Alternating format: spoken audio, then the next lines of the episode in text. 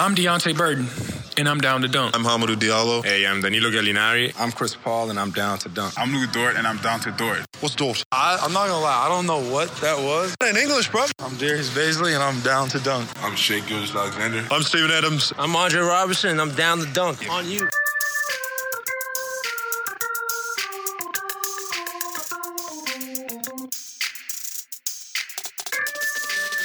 Welcome to Down to Dunk. I'm your host, Andrew Schlecht. We're part of CLNS Media and DailyThunder.com. With me today is my good friend, Michele Barra. Michele, what's up? Well, apparently, Oklahoma City is not the only place where Melo takes awesome shots and he ends up being 4 out of 18 from the, from the floor. Man. Uh, first of all, if, if, you don't like my audio quality, I'm really sorry. This is uh, this is out of just pure need. I am I'm on the road and could not find a place. My last chance place to record that has Wi-Fi was this Burger King, and the Burger King is so loud that I could just I could not record it. So I'm on my phone in my truck, and Michele is recording it. So apologies for the sound quality, but also Carmelo Anthony was just mellow. Like that's here's the deal. It's just funny that he has he has these massive comeback stories. Everybody wants to talk about how great he is now. he just needed a chance and all this. And you look back and it's like he's just the same guy. Like he's the same guy that played in OKC. He's the same guy that played in Houston. It's that's it's the same guy.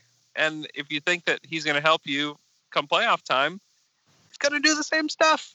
I mean they I mean the Thunder played Jerami Grant more for a reason and they wanted to bench him for a reason, and they traded him for Schroeder for a reason, and the Houston Rockets cut him for a reason.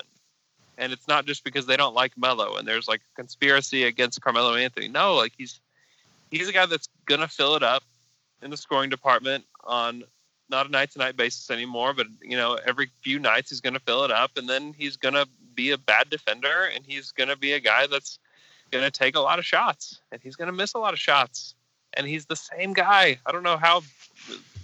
I don't know what people thought, but he's like incubated somewhere, and then like somehow just emerges as this like just better basketball player. I mean, like he's two years older than he was when he was with the Thunder, and there's just no way he's going to be better. Yeah, it's not like a Cabernet or a Syrah where you wait two years and you have something better. Uh, no, it's not that. And to be honest, that game remind me of the one of the, well probably the only game that we watched together uh, i think it was okc against portland in okc it where was. melo had all the all the opportunities to to make a great game a lot of open trees nothing nothing oh, yeah. was going in for him. Uh, and yeah i mean this is what melo is. You will get like bench production uh, like bench like production a score a good, good uh, uh, scoring game maybe uh, but not consistency. Consistency that we are oddly seeing from another bench player in OKC, the one who got traded for Melo, who is Danny Schroeder. I mean, he has played over the past, I would say, two weeks at least, a very sustainable and good brand of basketball.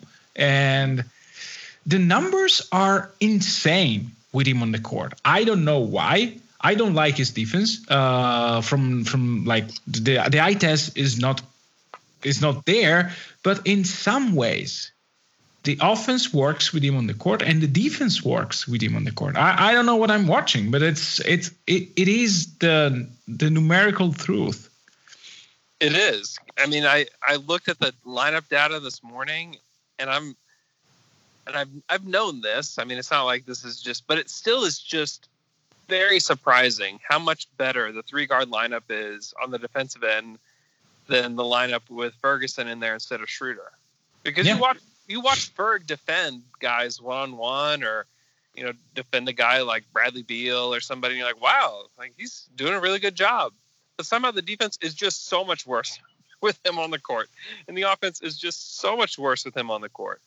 I mean the top several lineups with Ferguson are all negative all of them. The starting lineup big negative. When you put Schroeder in there everything just comes together and it's odd.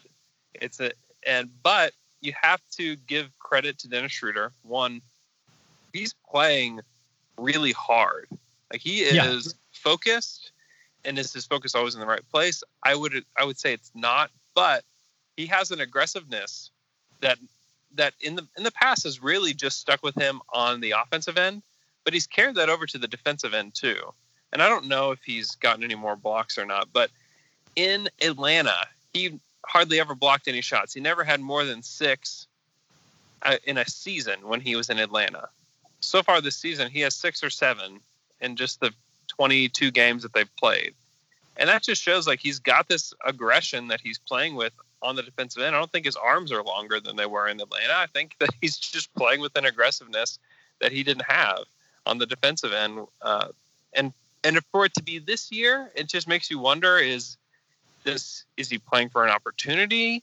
Is he well? Like, what is it? What's the difference? Because I didn't see even this level of defense last year from him. So what's what is what is going on with Dennis Schroeder? I think is a is an apt question right now. Well, we cannot discuss anything about last year without sounding haters of us or whatever. So I I just decline to comment. Um, well, no, no. Of course, of course, of course, I will not decline to comment. I, I think that there is a vibe that this team has that wasn't here.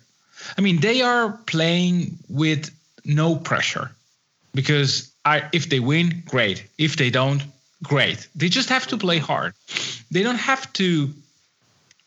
They don't have to uh, to win at, at no matter what is the um, uh, the cost. Like they they can play a good brand of basketball, and I think that that that is really something that changed the way in which Schroeder uh, is playing. Um, the second unit is, is completely his. He can do whatever he wants, um, even when Paul is on the court with him, because because Paul has no issues deferring to uh, to Dennis uh, on on the on the offensive side, and so probably he feels more comfortable, and um, and that is that I think it's important. Uh, back to to Ferguson. Can you name, well, according to Clean Glass, uh, players that are worse in net rating, um, worse than uh, than Terrence Ferguson in uh, on-off ratings? So players where you you you take the impact when they are on and off, and you make the difference. Can you name the players that are worse than uh, than Ferguson? That are on the Thunder. Yeah. Uh, Bazley. Nope. Nope. Um, Nader. Nope. Uh, Muscala. Well, you can go on, on and on. There's no one worse than him. Dude, it's, Like- isn't it? Is I mean, I know that Terrence has not been great this year, but that that is a weird stat to me because I don't think he's been horrific. No, me neither. But it's, he sits at minus 10.9. The closest is weirdly Nerlens Noel at minus 10.8. And then it's Nader at minus 10.3. So there is Okay. basically no difference between the three. Basic is much higher at minus 3.8. Uh, Oh, same with Shai Gilgeous-Alexander. Yes. Um, the offense with Shai is better, but the defense is worse. Uh, it's the exact opposite for, for Bazley. Um, probably there's something something that's going on in in a few lineups that that creates these massive numbers. But part is that I think when you have Steven Adams, Gallinari, and Chris Paul on the court, the offense and the defense just work, and they work better when Schroeder is in. And so that's why I think those do, three yeah. players have have these abysmal ratings. Even subbing in Nerlens for Adams, the numbers maintain that with that three guard lineup and Gallinari, they're just a good they're a good team. Like a like a very good team. And you I mean it it makes you wonder about Ferguson, it makes you wonder about the cohesion and even the offense with Nader. Nader is a decisive player as well. I think that he Yeah. and Schroeder are both very decisive offensive players. Are they making the right decision every time? Probably not. But are they doing something? Yep, they are. And I don't think Nader's been super great. I don't think he's been super bad in the last couple of games as the starter. And, you know, they've won both the games that he started in. So he couldn't have been too bad. Uh, but it just makes you wonder about the overall effectiveness of a guy like Ferguson because his offense is not it's not advancing at the rate that you would hope that it would. Uh, his shot isn't advancing at the rate you'd hope it would. I think his defense is is good. Like he's a good defender, but it's not showing up in the numbers.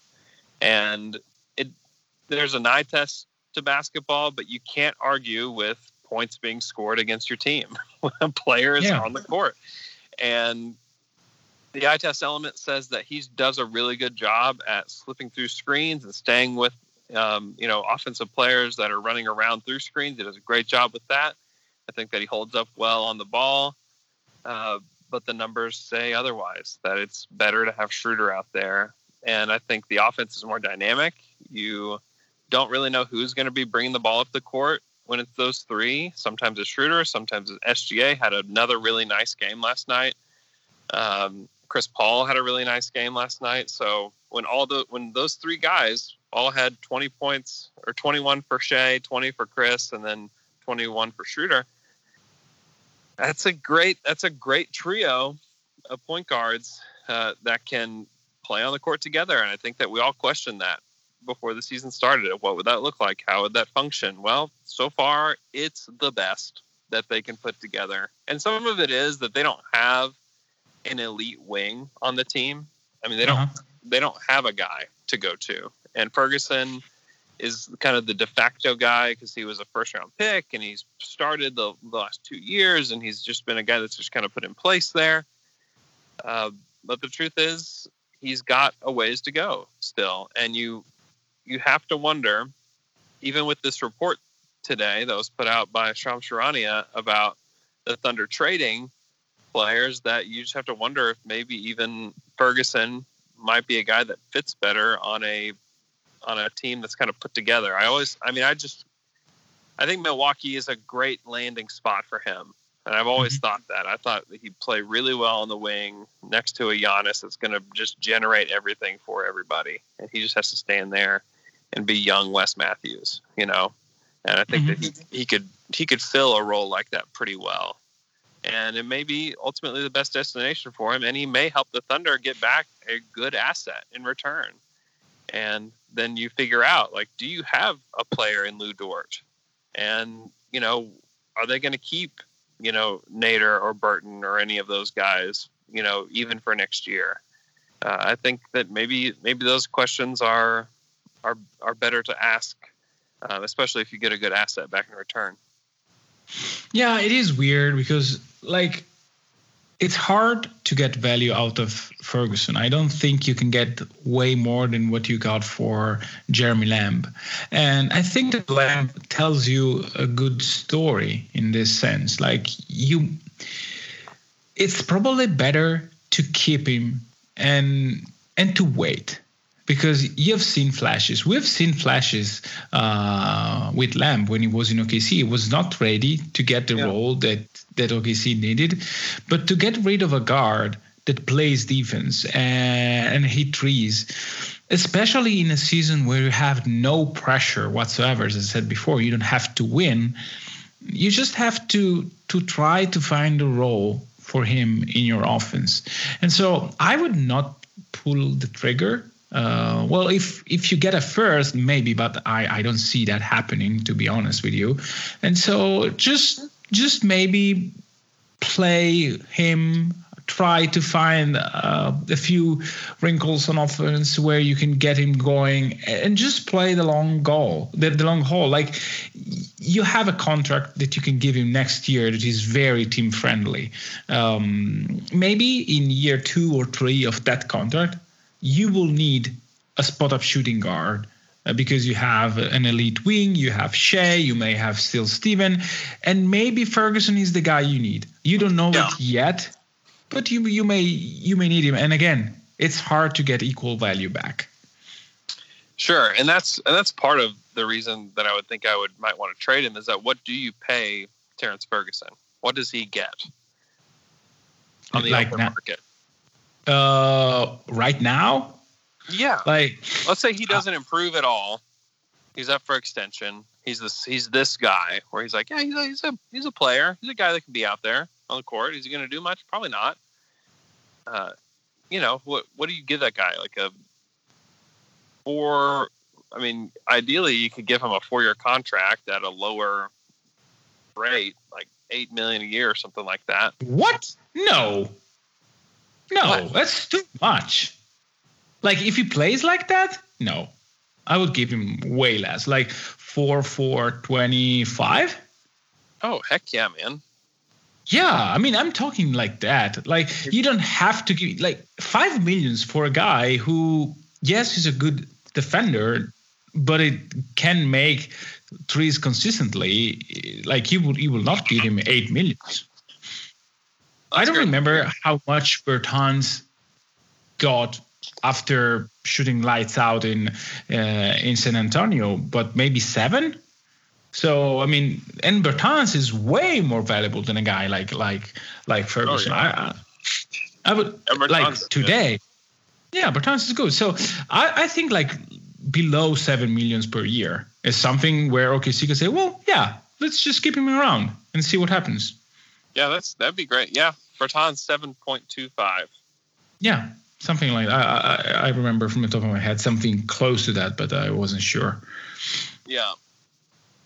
And part of my brain is still trying to adjust to this new because I mean like Andre Roberson got 10 million. Yeah, You know, Andre was a he's a really great defender. But really great defenders don't get paid. That has not been a thing in NBA history, right?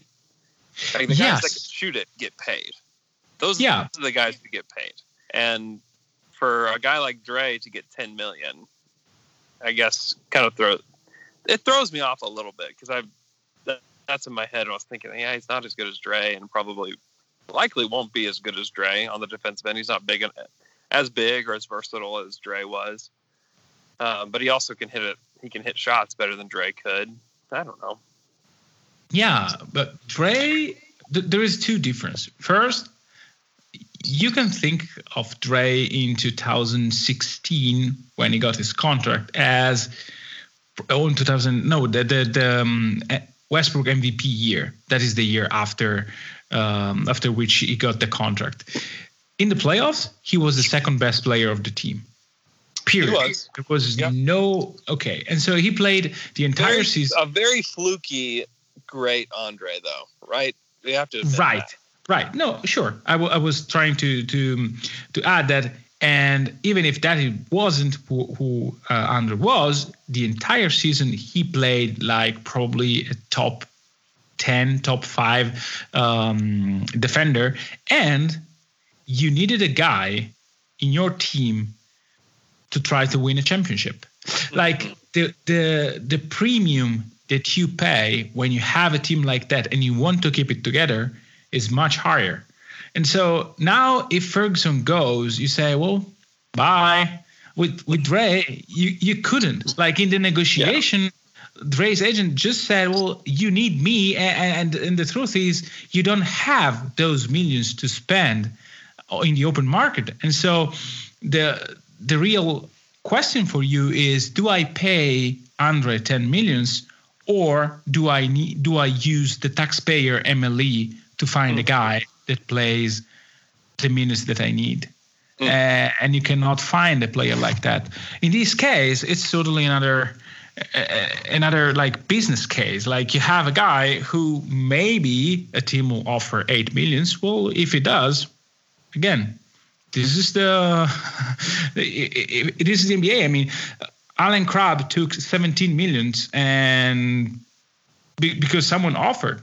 But, but it was like a bizarre contract. I, I don't think that the OKC will match. If they settle for something below seven millions, I think it's it's very fair to, to what Ferguson is today.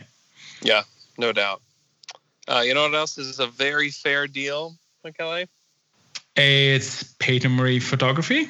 That's right, because she's giving you 10% off a photography package, whether that's just a, a session that you'd like to do, or if you want to do a have her take photos of your wedding, which is such an important day that you don't you don't want to mess that up. You want to have a good photographer at your wedding.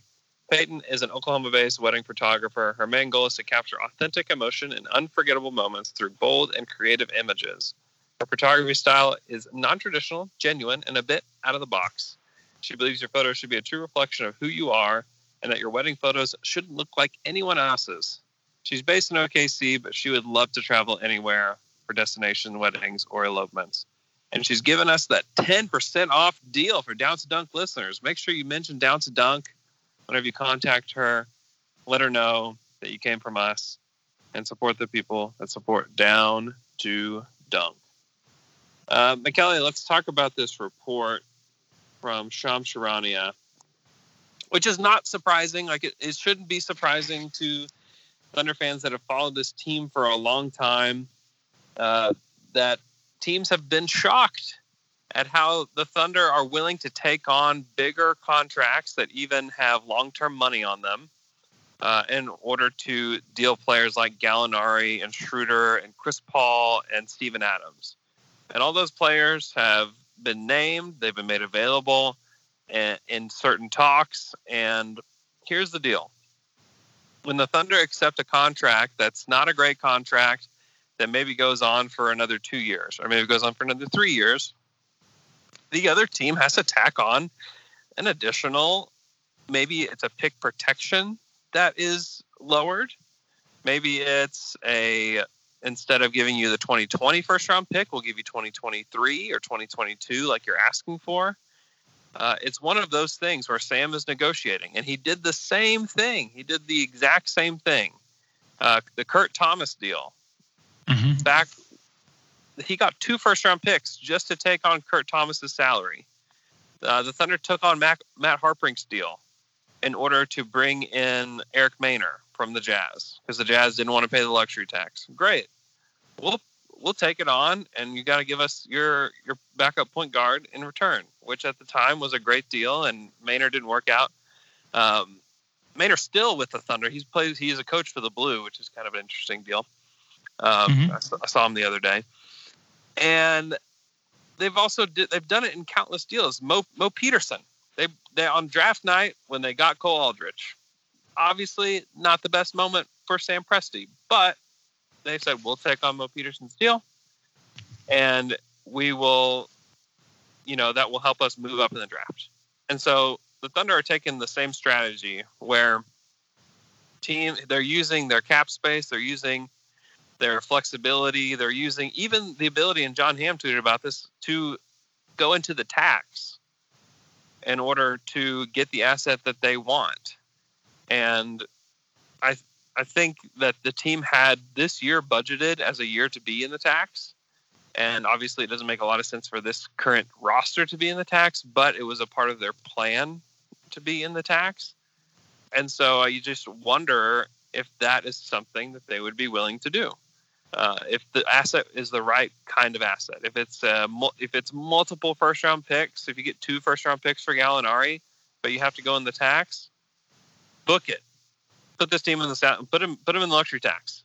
I mean that could that could happen, and people will make fun of them. People will talk about the Harden trade. People will talk about Kendrick Perkins amnestying, whatever it is. But the truth is, this team is trying to position themselves to go on another massive run decade long run. And in order to do that, they are going to they are going to have more assets than any other team has ever had to start a rebuild. They already have it, and they're going to up that. And it's funny. Some people talk about the Thunder on on Twitter and on uh, Reddit and stuff about how oh this rebuilding team beat this team. This Thunder team is not a rebuilding team yet. This is not a rebuilding team. Are they headed to be a rebuilding team? Absolutely. But a rebuilding team is not a team of Chris Paul, Gallinari, Steven Adams, Dennis Schroeder, SGA. That's not a rebuilding team. I guess that's that's a good NBA team. Like mm-hmm. they are a more talented team than the Portland Trailblazers from top to bottom, and there's no question about that. And it's partly because the the Blazers made a ton of mistakes this year. Uh, you know, going into the season, part of it is injuries that they don't have Nurkic and now they don't have Rodney Hood. But there's no question that the Thunder are a more talented team than that Blazers team, and it's it's not that the Thunder are, are doing this better than them. They're just been they've been put in a weird spot. But again, this team is not rebuilding yet. they're heading toward that, but we we cannot make the mistake and like make fun of other teams and say that they're like losing to a rebuilding team. Now next season or even in February or March of this year, when SGA is the offense and maybe Chris Paul is too, but that's closer. But this team will be a rebuilding team when Chris Paul, Danilo Gallinari, and Dennis Schroeder are gone. And make no mistake, that's that's the direction that we're going in. Last Wednesday, Alex and I read Sam Presti's piece from the Oklahoman, and it could not be more clear where they're headed. And this report from Shams Charania about these other teams that are surprised that the Thunder are willing to take on long-term money, where they're basically willing to to take a huge chunk of their cap and spend it on players that aren't going to contribute. It's it's Matt Harpring, it's Mo Peterson, it's Kurt Thomas all over again. And so that's where we're headed, and that's how Sam Presti has used, you know, cap space and money that is spent um, in order to acquire assets. So rant over. Sorry, Michele. no, I mean, I, I completely uh, agree with what you said, and I um, listened to the interviews that Adrian Wojnarowski made with Sam Presti, and yeah. I didn't find any counter to to what you are saying and to what Presti said in um, uh, in July, I think, uh, to the Oklahoma. So the plan is clear, um, and I I wonder why everyone is surprised by the fact that OKC, even media or other teams, uh, about the fact that OKC is willing to take on long-term money. This is what you do in order to get picks. They are doing it now instead of next year when they have a clean cap sheet because the they have something to trade. And so instead of getting just the pick uh, that anyone can get, anyone with space can get, you you have the incentive to give something back that is more valuable. So it's not just the relief of the space, is expiring contract that you can use right now or that you can use for a shorter amount of time. And so I don't know why everyone is surprised. Uh, it's it's natural. I mean, if you if the uh, the Kings call you tomorrow and say, "Can we trade you a Harrison Barnes because we are big, big dummies and we sign into a, a, a, a huge contract?" You said, "Yes, Harrison Barnes is not a bad player. He will not undermine Shai's development. You just he just overpaid." And it's not his fault. I mean, he he has probably a great agent that made him a huge amount of money, and he's not as good. Uh, so it's yep. or even Eric Gordon in in Houston. I'm reading from a list that um, uh, Bird Writes NBA David Brandon put on Twitter um, like 10 minutes ago, where he basically um, laid out all the big contracts that are likely to be uh, traded or that teams may be willing to to trade. And so even a guy like Eric Gordon or Nick Batum, guy like guys like that are not bad guys. So mm. uh, they're not bad presence in the locker room. These, those are just guys that are either not 100% healthy or that have big contracts or both. And OKC will gladly take them for the mm. right price. Can you imagine if OKC trades, um, I don't know, Schroeder plus Gallo to Houston for Gordon and no protection on the pick that they got from the Russ deal. oh, that would be very interesting. That yeah, and yet you'd you'd probably have to say an, another pick or another pick swap, and the protection's gone, right? You know, gone to every single uh, swap or pick. Yeah. There's no protection on whatever you gave me. Can you do and that? I'll give you everything. Oh yeah. You can that's a you can just say as a part of this trade, the only thing you're giving back to us is the protections. Yeah, but it's it's it's something I, I don't think that the the um, the Rockets would even remove one of the protection, let alone four. They have the four. They have um, yeah. two swaps that are protected and two picks that are protected. Yeah, but even like if if you remove half of the protections, it's it's incredible value. Maybe it's maybe it's nothing because those picks ends up being uh, away from the protection. But the chance that okay that um, the Rockets are not great in four years or three years is not zero. No, no, no, no, no, no, no, no. Not when you have Tillman Fertitta as your owner. That's for real, man. I ate at one of his establishments uh, a couple weeks ago, and he they have his book sitting out at the uh, hostess stand at at a Landry's, and it's just that says that says everything I need to know about him. Is that he's trying to sell his book at a steak restaurant. I mean, that's that's the kind of guy that's gonna just run this team into the ground. It's gonna be beautiful. I'll still remember Fertitta or Frittata was the best spot you ever did. That's a great.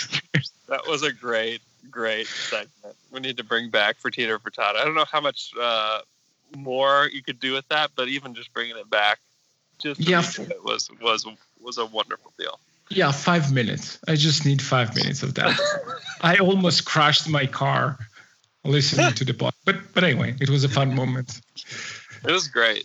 Yeah, I mean, I think that's interesting, and I mean, what's hard is that the Thunder are in the playoffs right now. If some bizarre thing happened and the season ended today, I love when people say that as if it's a possibility. If the season ended today, well, it never will, never will end today. But if if you look at the Thunder's remaining schedule and you look at their schedule in the late winter, early spring, if they kept this team together, I think they'd make the playoffs. I, I told you. I told you in September. You said you no, did. and I said yes. You did. You told me. I uh, I was wrong. I didn't think that they'd be this close to 500 at this point. Some of that is that the Pelicans are not who they're supposed to be, and that the Warriors are not who they're supposed to be. Yeah, so and you we, look at this. You look at the schedule, and there's just, I mean that those two. That's who the Thunder the Thunder feasted on the Warriors and yeah. you know owe their record to them mostly, uh, tanking and and being as bad as they are. Um, but still, it still is where we are today, and I think that it may leave some fans kind of disappointed at season's end. You know, to know that they gave away the chance to do that in order to invest in the future. But again, Sam's words, not mine. If you want to be mad at me, I suggest that you just direct your anger at the NBA entity itself, because for a small market franchise, the the playing field is not level. It is so skewed against small markets that the access, and this is again Sam's words, not mine. The access to players to the top ten players in the league for small markets is just not there. You don't have it. I mean, look at the summer. Where did these guys go? They went to the coast. That's where they went. Yeah. They moved to the bigger markets, and they all gravitate toward the bigger market. And that's the system that's put in place. And it's also just a reality that people gravitate there anyways. Just human beings gravitate there, and that's the way it is. And so the Thunder have to do this. They have to do it. And if you don't think they have to do it, please go read Presti's uh, piece in the Oklahoman, and please go listen to his podcast with Woj because he talks about it and he mentions it and he lays it all out there. And we don't, there's no guesswork with this. This is not a, well, I really, this is my opinion. And no, it's not my opinion. It's not my opinion.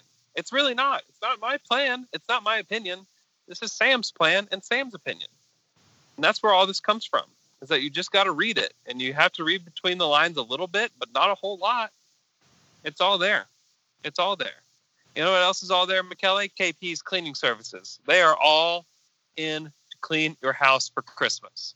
They're a local small business. They're servicing Oklahoma City Metro and surrounding areas. They're dedicated to giving clients a unique cleaning experience. I've seen it many times myself. Clean my house, I walk in and it's just immaculate. Everything is just shining. Everything looks just so so nice and they put detail into everything that they do they do not miss a spot it's just wonderful and i cannot wait for them to clean my house again because it is just so great uh, and you can give them a call at 405 290 8172 for a free quote. So they're wonderful people. They have a wonderful service. You can find them on Facebook and Instagram as well. Um, and they're just just super super great. I know that the holidays are coming, and you're probably hosting people at your house, and you're and you just don't have time. I don't have time either, and that's why I have KP's Cleaning Services clean my house. So give them a call or a text, and have them do it for you too, and support the people that support down to dunk. Uh, McKelly, so I guess Gallo's not playing tonight. He has a sprained ankle and is going to be sitting out in Utah. And Mike Conley is also sitting out in Utah. And it's the second out of a back to back in altitude. It's going to be a really tough one, especially when you can't lean on Gallo for scoring. Uh, what are your what are your expectations for that spot tonight? Are we just going to see a lot of Bazley? We're going to see some Muscala. What are your thoughts? Well, probably. I think that Dort will start, and probably also Nader can start. They can start with Dort and Nader. Um, this is I, I wouldn't do it, but Billy said that he was about to start Dort in Portland because he wanted to have like a bigger garden. Maybe they will do the same since they have Donovan Mitchell. Maybe they want to give him uh, um, a hard time at the beginning because Lou, um, well, Lou will foul a lot, but but he's a big body, and so he may bother uh, a guy like Mitchell for uh, at the beginning of the game, which is kind of important. Um, or they can go the the, the Muscala route uh, as well, which is which is good. I mean, uh, Muscala can can can play uh, the the power forward spot well enough. Um, so I don't know. I, I would go uh, one way or the other. It's it's again, it's really all experimenting and find and finding time for these guys. So it, it really doesn't matter. Um, I'm glad that they are resting Gallo. I, I was kind of worried uh, for him and Paul because they are not getting uh, nights off, and it's good that he has uh, an off night uh, on a back to back after. Uh, in, in, a tough place uh, like Utah, so mm-hmm. this will not be the last time that Gallo, especially if he's stays like maybe a little bit longer um, towards the deadline, then we will see him taking nights off, and and I think that Chris will do the same. Yeah, I I totally agree that it's a good thing for Gallinari to sit out, and it's it's somewhat disappointing after a win last night in Portland because uh, it's Thunder. I know they did they won there last year in Portland, but in years past it's been nearly impossible for OKC to win in Portland. And so it's nice to see them get a win there, and then you want to see them carry that momentum over. It's harder to do that without Gallinari uh, because you are pretty thin at that spot. Uh, when you have guys like Muscala and Bazley, and those are your those are the guys that are going to play power forward for you. And so I hope that they just give Bazley a ton of minutes is what mm-hmm. I hope because uh, I think that he's a guy that uh, needs some experience, and Utah with the way that they play is they're difficult to guard, and I think that you, Mike Conley's been kind of a weird fit so far in Utah. He just hasn't been very good, and so this version of Utah, where you put the ball in Donovan Mitchell's hands, I think they're a little bit more difficult to guard, and so I'm interested to see with guys like Joe Ingles um, and Bogdanovich, who are just extremely intelligent gifted scorers and gifted with the basketball in their hands. I think that put, putting him against one of those guys, I would guess that he would guard Ingles, mm-hmm. um, which is kind of a, it's just a hilarious, just mismatch with those two because Ingles is like this experienced, like unathletic guy that is just he's a really really good smart player athletically he's just not there anymore and he's kind of getting older and on the decline and then you have like this 19 year old up and coming player that is just so raw as an athlete as a basketball player. Uh, it's just the contrast is just kind of funny um, in their skill sets but i'm interested to see because i think it's a it's a good learning experience for a guy like Bazley who kind of profiles as a role player in this league um, mm-hmm. not not too dissimilar from what Ingles does, where Ingles handles the ball. Ingles is a good passer. He's going to run pick and roll a little bit. He's a spot up shooter, and that's ideally you would want Bazley to be like an athletic Joe Ingles, right? that's that's a nice role for him, where he can handle the offense a little bit himself, uh, but for the most part, is just a role player.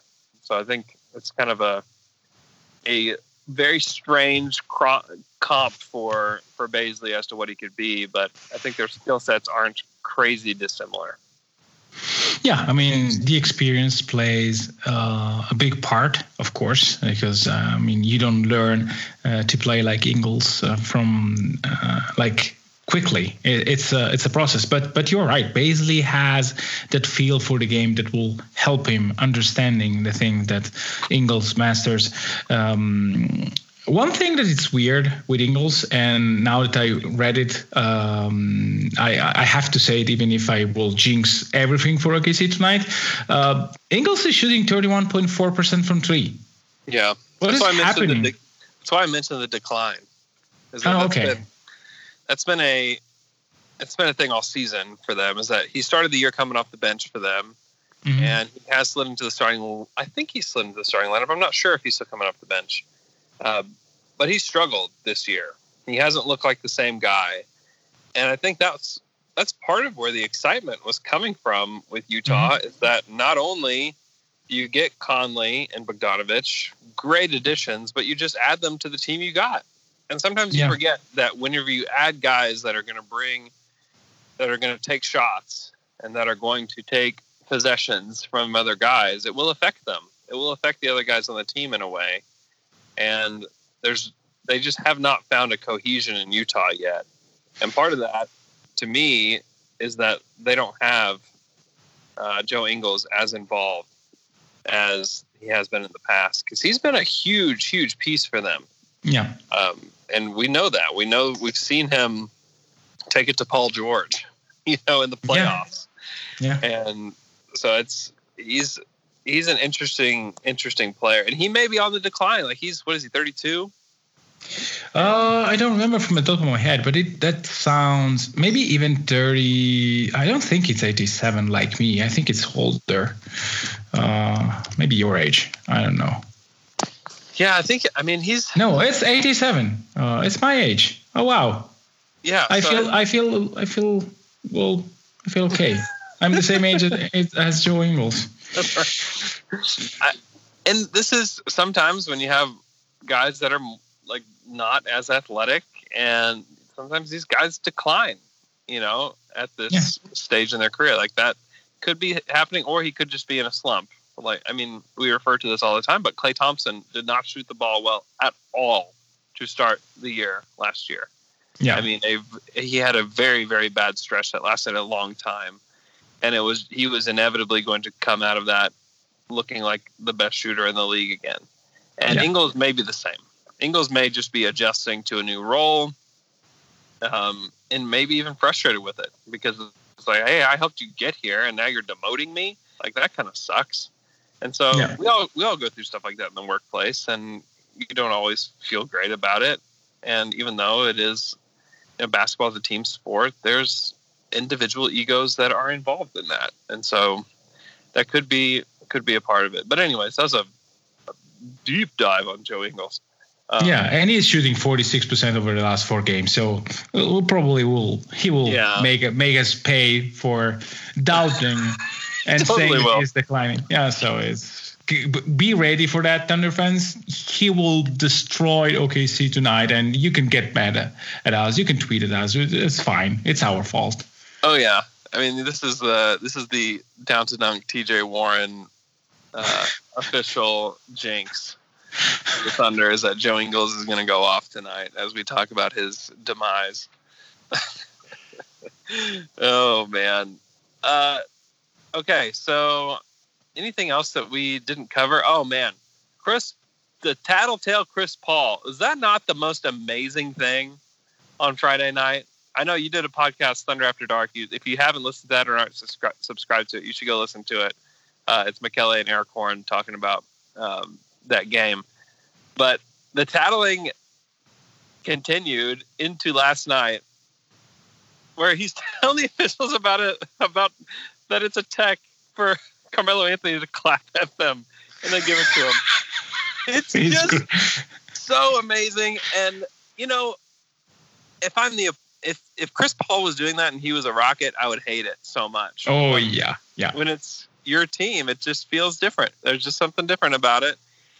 And you know, I interviewed Nader last week, and it's not like it was a surprising answer, but still, it just when you actually hear somebody say it, it's just kind of it's like, oh, okay, well that's that's a real thing. I asked him, you know, what player have you learned the most from in your career? He's played with Kyrie Irving, he's played with Al Horford, he's played uh, with Russell Westbrook, Paul George, played with all four of those guys. Who have you learned the most from? Oh, it's Chris Paul.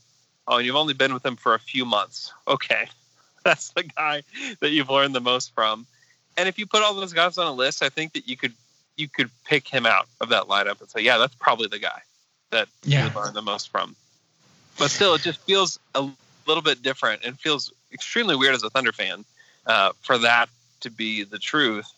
Uh, but you know, it just it in that it continues to be a thing, and it, and it makes you when you hear it coming from players, it makes you glad that that's the player that's here this year and likely here for the rest of the season uh, for a guy like Shai to learn from, because I think that who is who is mentoring you can be really pivotal uh, in your life in general, but in on the basketball court too. I think it can be a huge thing when you know some of these like LeBron James was going to be LeBron, and I think you know Kevin Durant was going to be Kevin Durant, but these other guys, if you have a really good mentor that can help bring you up and teach you a lot of things, uh, and I think that Chris Paul can help teach Shai how to get fouled when he's getting in the lane and teach him how to find guys and how to run an offense and how to be a leader of a locker room and things like that. I think all those things are really important. And I think he's he's learning the tricks of the trade from the biggest tattletale in the league.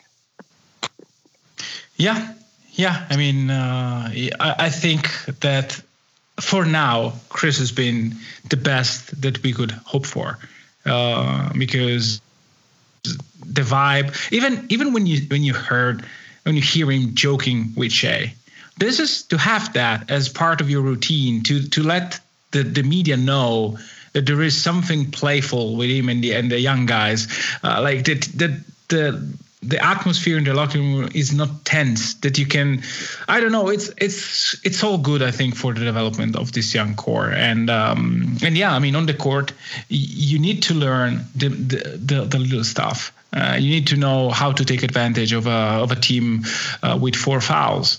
Um yep. but oh, but the man. thing he's yeah, so he is so good yeah, at that. Yeah. When yeah. this team gets in the bonus it's immediate they're gonna they're gonna end up on top. And the, yeah, he helps them one get into the bonus, and then two, when a team is in the bonus, you better believe you're gonna see Chris Paul on the free throw line. Like it's gonna yeah, happen. yeah. Uh, like last thing, I mean, to have the presence of mind to recognize that a Portland already had, uh, not Portland, Minnesota already had a delay of game. B, yeah that untucking your shirt is part of the rules that gives you a delay of game. And C, use the exact tone and and and, words to make Scott Foster whistle. Like to like, just to nail one of the three would be awesome. Three is just insanity. Like it's it's crazy. it's basically having a computer instead of your of, of, of a brain. And that is Chris Paul. That is Chris Paul uh, a human computer playing basketball at the highest level. Uh, and yeah, if if you are the opponent team, you will hate him. I I did mm-hmm. when he was complaining and he was playing for the Clippers and or the Rockets. But when you when you have him on your team, you realize how good it is to get a player like that. And maybe again, because we have no pressure, we have nothing to to to win this year, and so it's all good. Whatever whatever Chris does, it's it's great. Yeah. Um, maybe with the pressure, uh, we will we will say different things. But but yeah, this is the the Chris Paul experience that we had we got to live, and it's good so far. That I mean, that is a it's it's one of the best endings to a Thunder game ever. And it's not just the pass; it's the it's definitely the the the untucked jersey from uh, from Jordan Bell. It's the the loose ball that Dort recovered. It's it's so many different things that the if you haven't if you've just seen the highlights and you just saw the end of the game, it's worth going and watching the last three minutes of that of that basketball game because it was just an unbelievable ending. It's that just and also and a, a friend of mine pointed this out. My friend Jason pointed this out that if Chris Paul grabs that rebound instead of was it Josh Okogie that that grabbed the rebound, then the Thunder probably don't win that game because Yeah. the time probably runs out. Yeah. So I mean, it just it took so many different little tiny things to get to that point in time, including Jordan Bell walking into the game with the jersey untucked. I promise you, he will not make that mistake ever again in his career. That will never happen again. He's gonna have like Chris Paul PTSD every time that he's walking around with a jersey on. Yeah, I don't know. Uh, it doesn't sound like a, I, I don't know. I have my doubts. Let's put it this way, of the presence of mind that that, Bell has uh, when he steps on the court. I mean, to not stick with the Warriors when you are a freak athlete that that can run and defend, may may, may be telling. Maybe not. I don't know. Maybe I'm just Maybe- mean and may- Maybe so. That, that could be also true. Oh man. Uh, anything else, McKelly, that we haven't gone over? I just, man, that moment was is still just so unbelievable. It's still just the best thing. I just cannot believe that that happened on Friday night. yeah, yeah. Nothing. Nothing else. I No, covered no. Uh, yeah, I'll probably go and watch uh, an episode of Watchmen uh, and then Okay. discuss it with Ham next time we, we talk. there you go. Uh, follow McKelly on Twitter at Mikey Barra. Follow me on Twitter at Andrew K. Schlecht. You can follow our podcast at Down to Dunk. Leave us a five star iTunes review. It's easy, especially if you have an iPhone or you're on an iPad or any Apple device. Uh, go to the Purple Podcast app, select it, search Down to Dunk, hit five stars, boom, you're done. It's very simple, takes less than 30 seconds to do. So please do that. Hope you guys have a great day, and we'll talk to you guys again on Wednesday with Alex Spears.